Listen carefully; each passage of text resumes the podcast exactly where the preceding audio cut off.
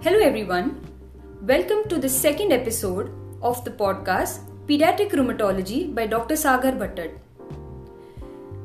We know that children often present with fever and rash, and they are brought to their pediatrician with these complaints. Since there are so many reasons to why a child can present with fever and rash, we must know that an important differential is Kawasaki disease. Today we shall be discussing about the Kawasaki disease. So let us hear from our expert, Dr. Sagar Bhattad, who is a pediatric rheumatologist and immunologist at Aster CMI Hospital. He is the first DM in the country and a specialist in this field. Hello, Dr. Sagar. Hi, Rashna. So, Dr. Sagar, can you tell us what is Kawasaki disease? So, Kawasaki disease is one of the most common vasculitis in children. In fact, it is the most common vasculitis in children below the age of 5 and we believe this could be the most common form of vasculitis across all age groups. It is basically a medium vessel vasculitis which can damage several medium sized vessels in the body, but the predilection is to the coronaries, and this often presents in young children with fever and rashes. So, how common is this disease among children? Kawasaki disease was first described almost 5 to 6 decades ago by Dr. Tomisaku Kawasaki in Japan. Right now, we know that every year in Japan, more than 10,000 children get affected with this disease. In India, this disease is grossly underdiagnosed. At least in one study from a hospital in North India, they publish that 9 out of 1 lakh children below the age of 5 develop Kawasaki disease. But then this is a hospital based data. Clearly, this is an underreporting of the problem statement in the community.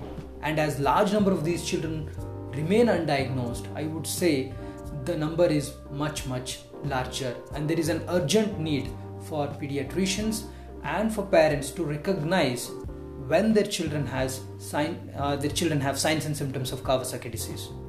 As you mentioned, this is the most common vasculitis in children. Could you also tell us about the signs and symptoms that these children present with? Children with Kawasaki disease often present to us with high grade fever. Along with fever, they have red eyes, but there is no discharge. A discharging eye is often seen in a viral fever, whereas in Kawasaki disease, it is a red eye with no discharge. These children also have red lips, red tongue, which we describe as if a strawberry tongue. And these children can have, have rashes all over the body. They sometimes develop swelling of their extremities, and often in the second week, they start peeling they, ha- they start having peeling of the skin around the fingers. So these are the characteristic signs and symptoms of Kawasaki disease: fever, red eyes, rashes, red lips, red tongue, and sometimes cervical lymphadenopathy, extremity edema, and peeling of the skin. Dr. Sagar, as you mentioned, there are such characteristic signs with what these children can present with. Why do you think it is so underdiagnosed in the community? Now, if you look at the signs and symptoms, they can often mimic any other common tropical infection. For example, a child presenting with fever and red eyes would be often diagnosed to have some form of viral fever. A child with fever and extreme irritability, which is often seen in children with Kawasaki disease, can be misdiagnosed to have meningitis. A child who presents to us with fever and cervical adenopathy would often be diagnosed to have viral or bacterial lymphadenitis and given antibiotics. As these signs and symptoms often mimic common conditions that we see in childhood, most often these children are treated for presumed infections and the basic diagnosis is not arrived at. That is the basic problem. Do all children present with these signs and symptoms, or there are some children who might not have all the signs and symptoms that you mentioned? Well, that's a very pertinent question. I would say almost one third of children with Kawasaki disease do not have all the signs and symptoms, and what we call incomplete Kawasaki disease. And naturally, the diagnosis would be much more challenging in this situation as they do not have all the signs and symptoms. And especially infants below the age of one most often I would say would not have all the signs and symptoms. making the diagnosis much more challenging. Is there any particular diagnostic test that can help us know that a child has Kawasaki disease? Now, this is another important question because often when we offer the diagnosis of Kawasaki disease to parents, the very next question is how do you confirm it? Do you have a diagnostic test? Unfortunately, at the moment, we do not have a single diagnostic test which can confirm a diagnosis of Kawasaki disease. The diagnosis is basically based on clinical science and symptomatology and supported by a few laboratory criteria.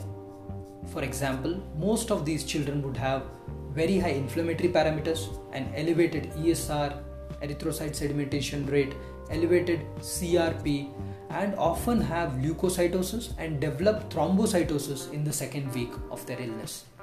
Presence of leukopenia, presence of a consistently negative CRP beyond the first 5 days will make Kawasaki disease unlikely. So there are characteristic signs and symptoms supported by a few lab features which help us make this diagnosis, but there is no single diagnostic test.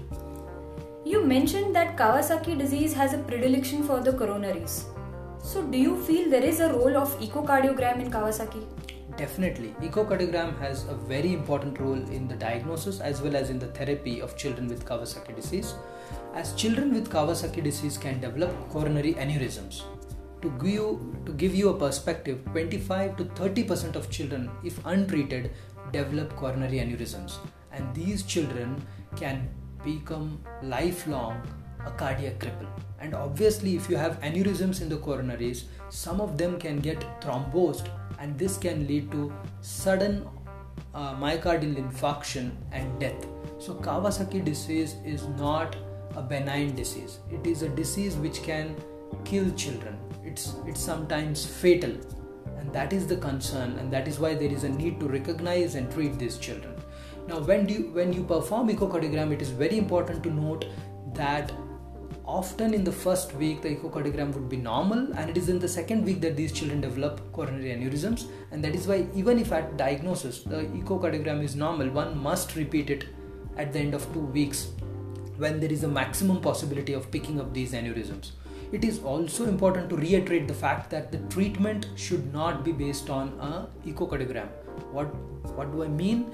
A negative echocardiogram should not make one defer the therapy. Children diagnosed of kawasaki disease must be given the treatment even if the echocardiogram is normal. So the treatment for Kawasaki disease, our listeners would like to know what are the treatment modalities available for Kawasaki disease? The standard of care for treating a child with Kawasaki disease is intravenous immunoglobulin. Now, this has been well established that intravenous immunoglobulin therapy significantly reduces the risk of coronary aneurysms in these children. And the treatment is 2 gram per kg of IVIG, which is given over 12 to 24 hours. And this is the standard of care. Along with this, we would add aspirin initially in anti inflammatory doses and subsequently in antiplatelet dose, which is given for at least 4 to 6 weeks uh, until the 6th week echocardiogram is reported normal. So, IVIG followed by aspirin, these are the two important medications in the treatment of Kawasaki disease. Are there also other treatment modalities available for this disease which has serious implications on the coronaries? Yeah, that's an important question there are at least 20% of children who do not respond to the first dose of IVIG. We call them the IVIG resistant Kawasaki disease, and these children would need additional therapy either in the form of steroids or biologics like infliximab and other agents like cyclosporin. But I would say these children need to be treated on case to case basis. However, there are at least a few high risk group of children with Kawasaki disease who may require upfront therapy with steroids along with IVIG, like infants presenting with Kawasaki disease, a child with Kawasaki disease who presents in hypotensive shock, a child with Kawasaki disease who has macrophage activation syndrome, a child with Kawasaki disease who's got coronary aneurysms at presentation must be treated with IVIG and steroids. And they may need much more therapy based on the clinical discretion. Dr. Sagar, you very rightly emphasize that Kawasaki disease is not a benign disease and it has to be treated in time for a better outcome. I'm sure our listeners would want to know what is the long term prognosis of these patients who've had Kawasaki at a young age. Now, children with Kawasaki disease, as I told you, the morbidity and mortality is because of involvement of the coronaries. Now, those children who do not have coronary involvement, say in the first two months of their illness, have good long term outcome. The long term studies have shown that they essentially have near normal outcomes. On the contrary, children who have moderate to giant aneurysms on long term follow up are now known to present with young uh, with myocardial infarction at a young age.